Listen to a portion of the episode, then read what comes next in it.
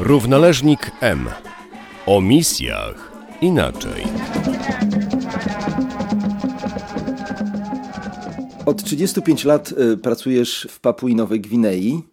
To więcej niż połowa Twojego życia. Co w tym czasie bardziej się zmieniło? Ty sam czy kraj, w którym y, mieszkasz? To chyba obopólnie. Właściwie Nowa Gwinea była całkowicie inna. Może ja byłem inny, może inaczej patrzyłem się na sprawy, nie? ale oczywiście była bezpieczniejsza. Ja zaczynałem w małym miasteczku takim Goroka, także człowiek mógł chodzić wieczorami. Byłem wikarym na parafii. Mieliśmy wiele różnych aktywności w parafii. Wiele było wieczorami, większość pastoralnej pracy się robiło. Jeździło się na różne spotkania modlitewne, biblijne. Wracało się o drugiej, trzeciej w nocy, a nieraz. No i było całkowicie bezpiecznie. Porównując to i teraz, w 2020 roku, no to teraz to trochę już po szóste jest już strach wyjść trochę. Już ten, oczywiście są też jeszcze e, różne e, pastoralne zgromadzenia, ale już ludzie nie, nie uczestniczą, nie chodzą wieczorami, bo jest rzeczywiście strach. To to jest jedna sprawa. Druga sprawa, no Kościół się oczywiście trochę bardziej rozwinął, nie? jest bardziej żywy, bardziej aktywny, jest większa mieszanina w kościołach. Nie? Tak jak kiedyś to jeszcze było takie robione klanowo właściwie. Ludzie z Goroki mieli kościół w Goroce, a teraz Goroka jest tak wymieszana jak prawie jak Nowy Jork. Są ludzie z różnych stron Nowej Gwinei. Nie? I to ma efekt oczywiście na e, pracę pastoralną, to ma efekt na rozwój kościoła. To samo teraz, od kilku lat, od trzech ostatnich lat byłem w Monthagen. To jest teraz jedno z największych miast w, w górach. Nie? No i kościół rzeczywiście też inny niż kiedyś był, pamiętam. Bo też dojeżdżałem kiedyś tam, e, miałem różne spotkania. Skąd w takim razie wzięło się to zagrożenie, że, że ludzie czują się e, niebezpiecznie? Co wpłynęło na taką sytuację? No, wymieszanie ludzi. W 1985 roku to było 10 lat po niepodległości. Ludzie właściwie że byli w takiej klanowości. Nie? Jeden klan był dla siebie. Po tym okresie właściwie już Nowa Gwinea się mówiło o jednym kraju i jednym narodzie i dlatego większy był e, e, movement ludzi, nie? że bardziej się ruszali, że nie bali się nawet e, kontaktować z innymi. Przedtem jeszcze do niepodległości to były, że dwa klany były po dwóch stronach góry i się bały relacji między sobą, bo zawsze byli w stanie wojny. Nie? A już teraz po niepodległości raczej to chyba też ma wpływ, nie? że dużo był taki nacisk, że, że jesteśmy jedni. Nie? Mimo, że jest 800 różnych klanów, języków, kultur. No teraz większość się zaczyna mieszać. Tak właściwie Nowa Gwinea też się staje globalną wioską. Nie? Kiedyś to było, jeszcze w 1985 roku, kiedy ja przyjechałem, to jeszcze było to klanowość, jednak każdy był dla siebie, a teraz raczej już to się... No i oczywiście e, są ludzie i ludziska. Nie? Bardzo wiele bardzo dobrych ludzi, no ale są i tacy, którzy no, e, zawsze jakoś kojarzą się z problemami. Dużo młodych ludzi, bo to jest bardzo młode społeczeństwo. 65% to ludzie poniżej 20 roku życia. Szukanie zatrudnienia, szukanie pieniędzy. Każdy teraz ciągle raczej do miasta. Ciągnie, żeby mieszkać koło głównych dróg. Nie to jak kiedyś tam, że w buszu człowiek mieszkał i tam miał swoje zajęcia, a teraz młodzi chcą być jak najbliżej tych wszystkich udogodnień nie? komunikacyjnych czy internetowych. I to wszystko. A to oczywiście pociąga za sobą pieniądze. A jeżeli nie ma źródeł pieniędzy, no to są problemy. To próbują zdobyć pieniądze od kogoś innego. I dlatego to tak teraz chyba, to chyba jest powodem tych różnych trudności. A czy wpływ na tę sytuację może mieć to, że Papua Nowa Gwinea do niedawna była jeszcze uznawana za kraj kamiennej siekiery, a nagle w bardzo krótkim czasie znalazła się w zupełnie nowym czasie, czasie smartfonów, zaawansowanych technologii. Jak ludzie sobie radzą z takim gwałtownym przejściem? No może to nie na przestrzeni jednego, jednego pokolenia, ale prawdopodobnie dziadkowie tych młodych ludzi jeszcze doskonale pamiętają tamte dawne czasy, kiedy sytuacja wyglądała inaczej. E, oczywiście to ma swój wpływ, nie? ten techniczny rozwój, nie? duży skok zrobiony. No chociaż e, teraz też jeszcze są miejsca, gdzie tam no, ludzie żyli tak, jak żyli kiedyś. Większość tych starych sposobów życia jeszcze jest praktykowane w odizolowanych częściach Nowej Gwinei, bo to mamy kilka tylko głównych dróg, a resztę to trzeba chodzić po buszu, nie?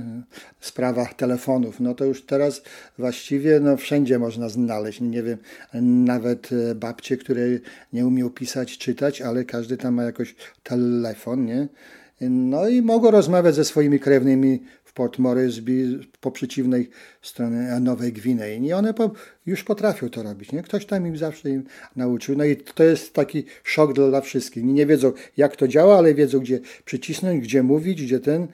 Także to jest wielki sukces, nie? wielki sukces, ale oczywiście to ma też i, i złe strony, nie? bo to teraz jak ostatnio tam jakieś badania robili, to większość młodzieży to używa telefonów wiadomo po co. Nie żeby tylko rozmawiać, ale żeby oglądać różnego rodzaju filmy. I to jest też, tak można powiedzieć, plagą w, w szkołach. Nie?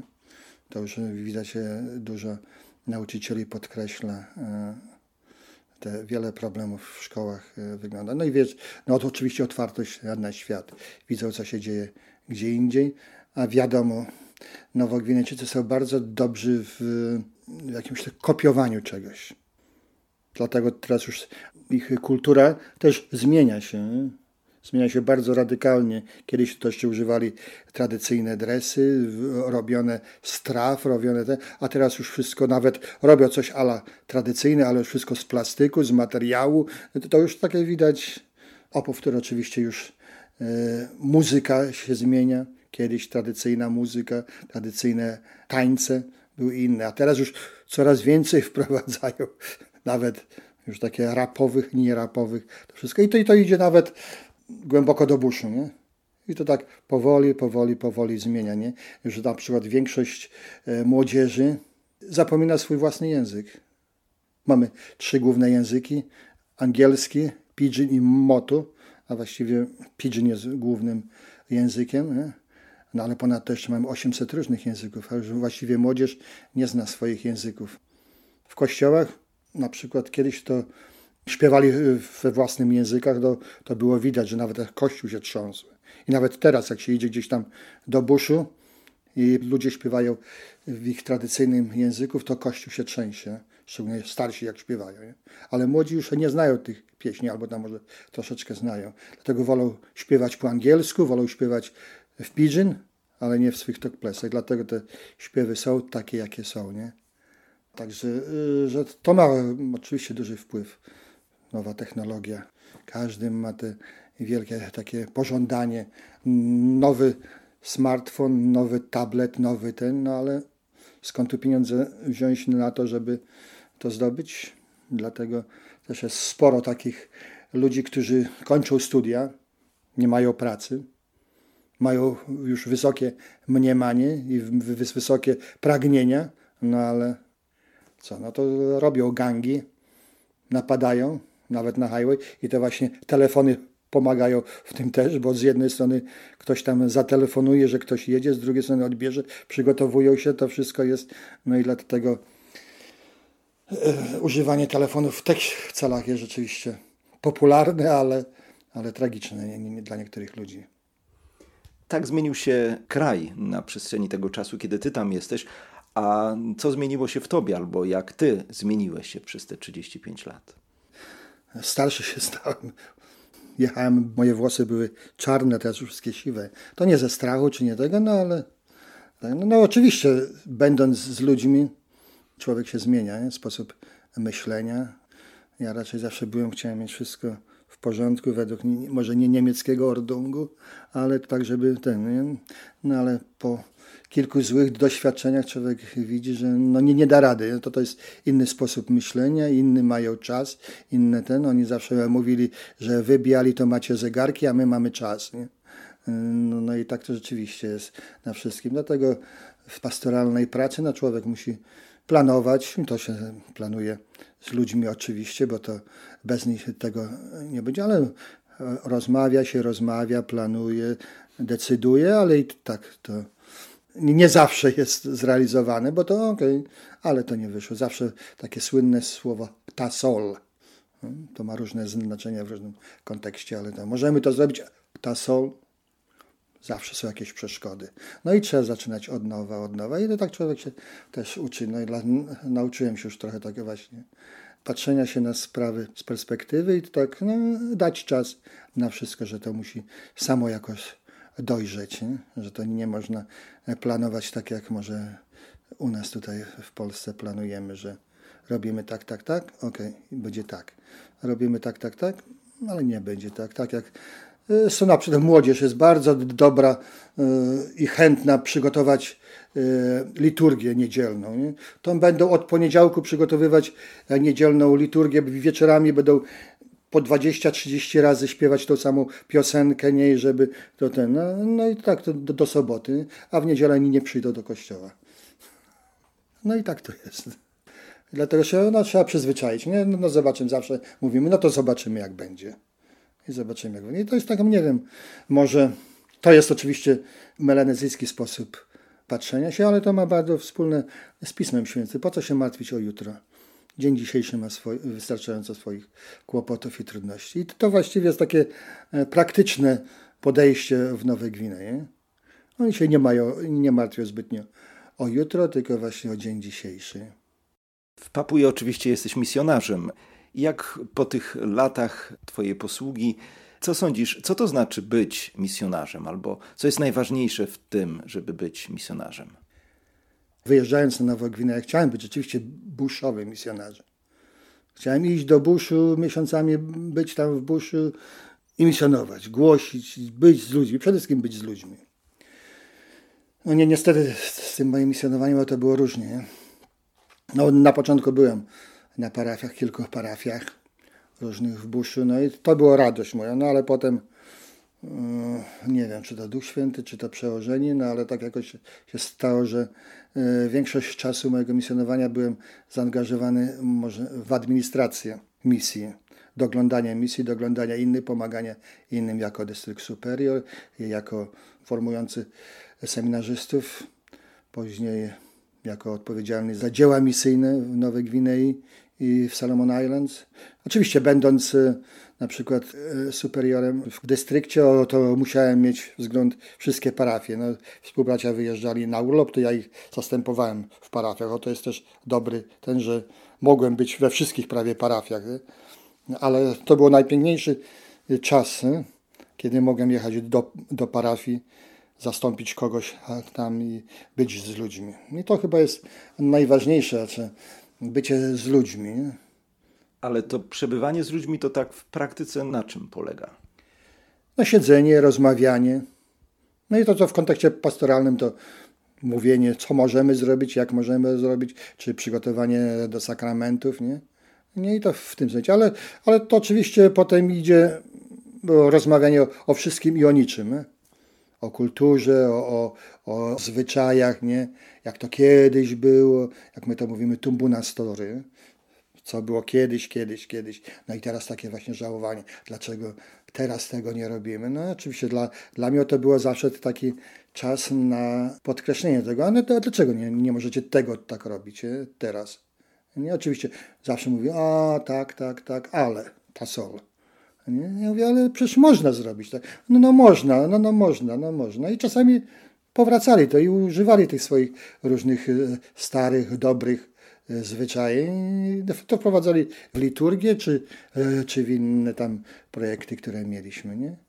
Także myślę, że będąc misjonarzem, no to właściwie bycie z ludźmi. I oczywiście we wszystkich e, tych zawsze wychodzi sprawa mówienia o wierze. Nie?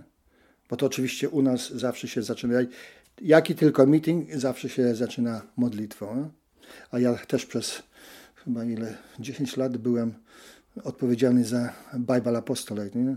I oficjalnie, i, i z miłości miałem wpływ na rozwój e, tego biblijnego apostolatu e, w Nowej Gwinei, Solomon Islands, no i oczywiście wśród współbraci w każdej parafii, gdzie tylko byłem, mm, robiłem wiele kursów, no przez ile?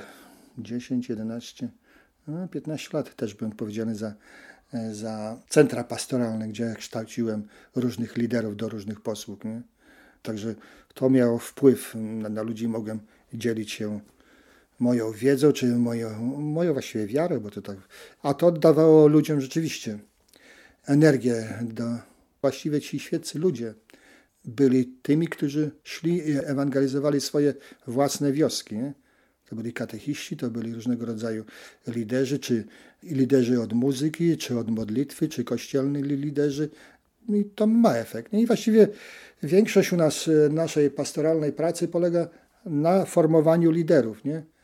E, formowali liderzy, którzy potem idą do swoich wiosek, gdzieś tam daleko w busze i oni właściwie są takimi naszymi rękoma, ustami czy oczyma, bo większość parafii jest tak duża, że jeden ksiądz no, nie jest w stanie wszystkiego zrobić. Nie? No, większość naszej pracy opiera się na pracy z, ze świeckimi. A to do tego potrzeba cierpliwości. Cierpliwości, no i, i, i rzeczywiście pracy takiej od podstaw. Także widać od razu różnicę chociażby między kościołem tutaj, który jest w Polsce, czy tych kościołach misyjnych, chociażby w Papui Nowej Gwinei, że tu u nas w dużej mierze cała praca duszpasterska, ewangelizacyjna, jeśli można tak szeroko powiedzieć, nawet oparta jest na pracy duchownych, zakonnic, zakonników czy, czy księży przede wszystkim. Natomiast no, u Was, tego co mówisz, wygląda na to, że dużą rolę pełnią ludzie świeccy, oczywiście przygotowani przez misjonarzy, ale to na ich barkach, w ich lokalnych e, społecznościach e, potem spoczywa głoszenie Ewangelii i utwierdzanie w nauce Chrystusa. Tak, to jest właściwie to. I to jest od początku, od początku. Teraz właściwie w następnym roku będziemy świętować 125. rocznicę przybycia werbistów do Nowej Gwinei. I tak teraz, szukając w archiwach, patrząc się na, na naszą historię, widzę, że już od samego początku liderzy, ludzie świeccy byli właściwie tymi którzy pierwsi byli głosicielami Ewangelii, ci, którzy ewangelizowali, ale z tyłu zawsze z nich stał misjonarz. On ich przy, przygotowywał, on im mówił co i jak, jak i oni szli, bo wiadomo, znali język, znali kulturę, znali wszystko, nie? Nawet ścieżki po buszu znali, no to oni byli tym. A misjonarz tylko szedł tam już właściwie tak dokonywać dzieła skończenia, że chrzcić, błogosławić, świętować Eucharystię i do, teraz większość pracy misyjnej polega na pracy z ludźmi świeckimi, nie? Bo oni są tymi, y, którzy właściwie są z, z, ze swoją wspólnotą, ze swoją y, rodziną, ze swoimi klanami i oni tam w większości robią y, pracę ewangelizacyjną. Tak więc chrześcijaństwo do Papui dotarło stosunkowo niedawno. I co mógłbyś powiedzieć, tak naprawdę chrześcijaństwo dało tamtejszym ludziom? Oczywiście, głoszenie Ewangelii pozwoliła chyba im przede wszystkim otworzyć się bardziej na innych. Bo to jak już mówiłem, nie? oni byli bardzo klanowi. Tylko mój klan, moja wielka rodzina. A teraz chrześcijaństwo po, pozwoliło im otworzyć się na innych, że my jesteśmy wszyscy bracia i siostry. Po tych tylu latach ewangelizacji, to oczywiście jeszcze to chrześcijaństwo jest nie tak głębokie jak może gdzie indziej, ale z drugiej strony jest żywe. Nie? Kościół w Nowej Gwinei jest żywy. Nie? No to jest rzeczywiście kwitnące. No teraz można powiedzieć, że 95% ludzi w Nowej Gwinei, a chrześcijanie. No katolicy to właściwie 27% tylko, chociaż tak prawdę mówiąc stracimy trochę. Jak ja, ja przybyłem 35 lat temu, było 30 32%, teraz mamy 27%. No dlaczego? Oczywiście wiara nie jest jeszcze za bardzo ugruntowana. Są z jednej strony otwarci na wszystkie nowinki. To są ludzie, którzy większość swojego życia bazują na uczuciach, myślę. I dlatego w tych kościołach, gdzie tam klaszczą, śpiewają, mm, to dużo ma wzięcie dla u młodych ludzi. Nie? U nas raczej liturgia, znaczy w kościele katolickim, no, no nasza liturgia też staramy się, żeby była żywa, ale nie jest aż tak jak, jak w innych tych sektach. Nie?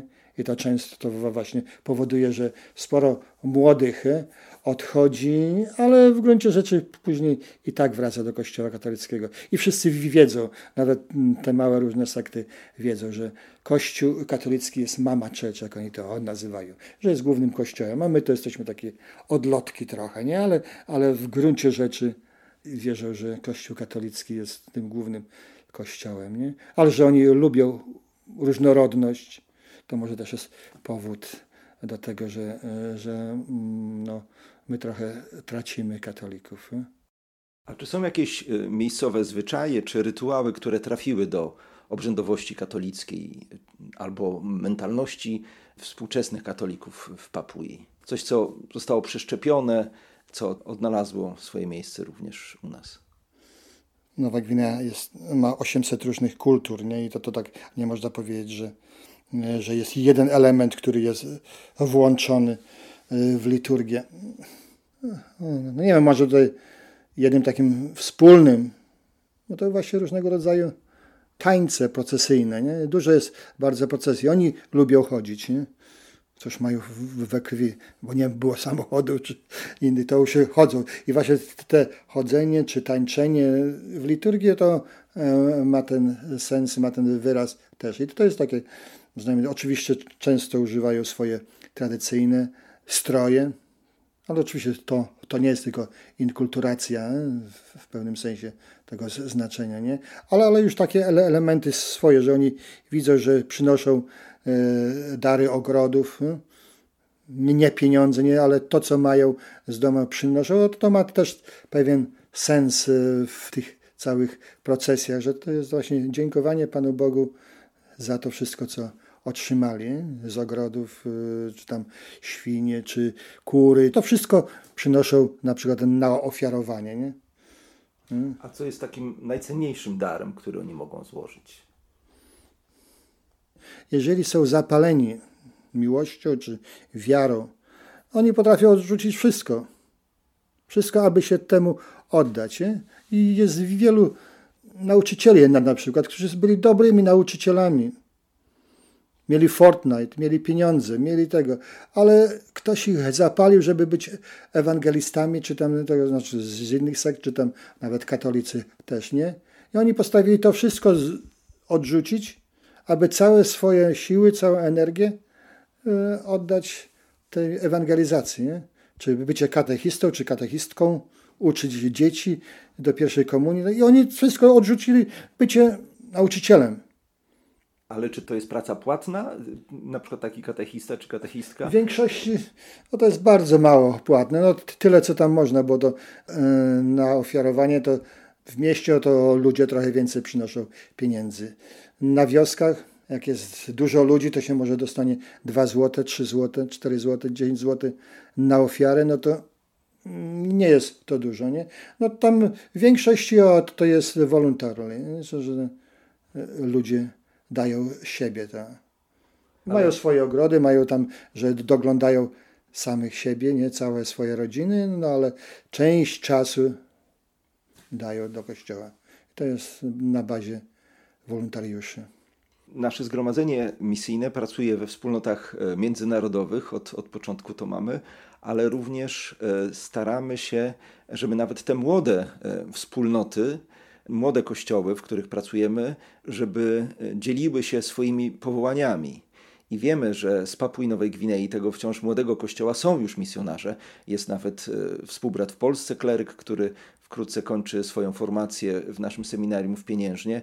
Są współbracia z Papui pracujący w różnych innych krajach na całym świecie, co też pokazuje pewną jakąś dojrzałość już Kościoła, zakorzenienie wśród tych ludzi, skoro nie tylko mają już swoje lokalne powołania, ale te powołania są na tyle dojrzałe, że są już gotowi dzielić się swoją wiarą z zupełnie innymi kulturami, pojechać gdzieś na koniec na koniec świata. Czy to rzeczywiście jest oznaką dojrzałości tego kościoła, czy tylko, czy może aż realizacją naszego charyzmatu werbistowskiego? To jest prawda. Do lat może 90. Kościół Nowogwinejski był kościołem otrzymującym. Po latach 90. nie tylko werbiści, ale inni, inne zgromadzenia też już zaczęły powoli wysyłać papuasów, e, lokalnych ludzi na misję. I to nie tylko katolicy, czyli widać, że ludzie są pełni werwy, że chcą się dzielić. Nie? No, na przykład, no właśnie mówiłeś o naszych werbistach. Nie? No to już jest yy, jeden współbrat, który jest już 25 lat, 27 no, lat chyba w Ganie. Wiele razy próbowaliśmy go ściągnąć, żeby pomagał nam w formacji nowych. Nie chce przyjechać. Cały czas gotowy jest pracować w Ganie. Mamy w Ganie, na, Madagaskarze, w Zimbabwe, w Boliwii, w dwóch w Argentynie, dwóch w Brazylii. Teraz jeden do południowej Afryki jedzie, jeden na Jamajkę. Także no już mamy 13 y, werbistów, papuasów, którzy pracują na zewnątrz. Teraz się trzech nowych przygotowuje. No i jest sporo, nie? I każdy y, rok ktoś jest gotowy wyjeżdżać. I to jest dobre, nie? To jest, widać, y, oni przyjeżdżają na wakacje, dzielą się z tym, co przeżyli i większość z nich nie chce wrócić do Nowej Gwinei próbujemy ich ściągnąć, żeby pomogli nam w formacji czy e, w powołaniach. Nie? Oni mówią, że jeszcze chcą trochę popracować. No, tak widać, opinie, które przychodzą za nimi, bardzo są pozytywni. Nie? Że ze swoją energią, swoją wiarą rzeczywiście robią dobrą robotę, a na zewnątrz Nowej Gwinei. I to jest dobry, taki miły przykład że Kościół w Nowej Gwinei staje się kościołem wysyłającym. Nie? I teraz coraz bardziej i coraz bardziej. Obecnie świat dotknięty jest pandemią koronawirusa. A jak ciebie ona osobiście też dotknęła? No właściwie mnie nie dotknęła. Bo jakoś nie wiem, czy to opatrzność Boża sprawiła, czy coś. Nie, akurat w ten czas, kiedy się to wszystko zaczynało, to już miałem bilet, żeby jechać do Rzymu na E, na taki e, łączony e, renewal course. No i właściwie tam, kiedy przybyliśmy do Nemi, oczywiście były piękne programy z wyjazdami, no ale to wszystko oczywiście, tak jak wszędzie, wszystkie plany się skończyły.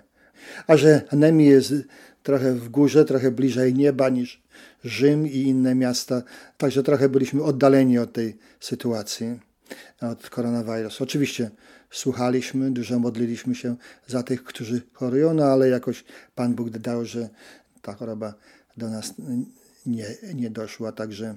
No ale pandemia pokrzyżowała wam mocno plany, chociażby to teraz, że nie może wrócić do papu i do pracy. No, no, no właśnie, to, to, to jest efekt tego wszystkiego, nie? No, że właściwie większość jest z tych, którzy przybyli na ten kurs i jeszcze czekają w Rzymie na, na, możliwość wyjazdu do swojego kraju. To już jest przeszło miesiąc czasu, no jeszcze nie wiadomo jak długo e, będą czekać. Nie? Ja jestem już szczęśliwy, że mogłem przyjechać do Polski teraz, nie? Ale, ale, ale jak długo będę czekał e, na wyjazd do Nowej Gwinei?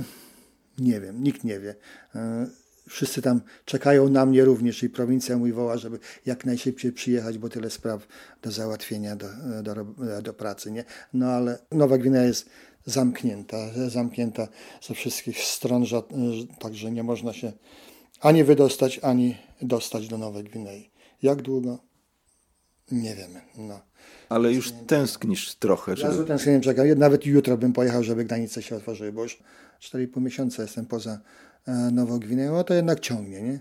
To to ma swój wpływ. Te 35 lat w Nowej Gwinei to jakoś właśnie coś stało się we mnie, że jednak tam mnie ciągnie. I to chyba będzie już ciągnąć. Nie? Już Polska zbytnio mnie nie ciągnie, żeby być tutaj, ale no, no właśnie tam nie wiem, czy to jest jakiś wirus, nie? wirus, nie? Też nie wiem. Nowogwinejski wirus.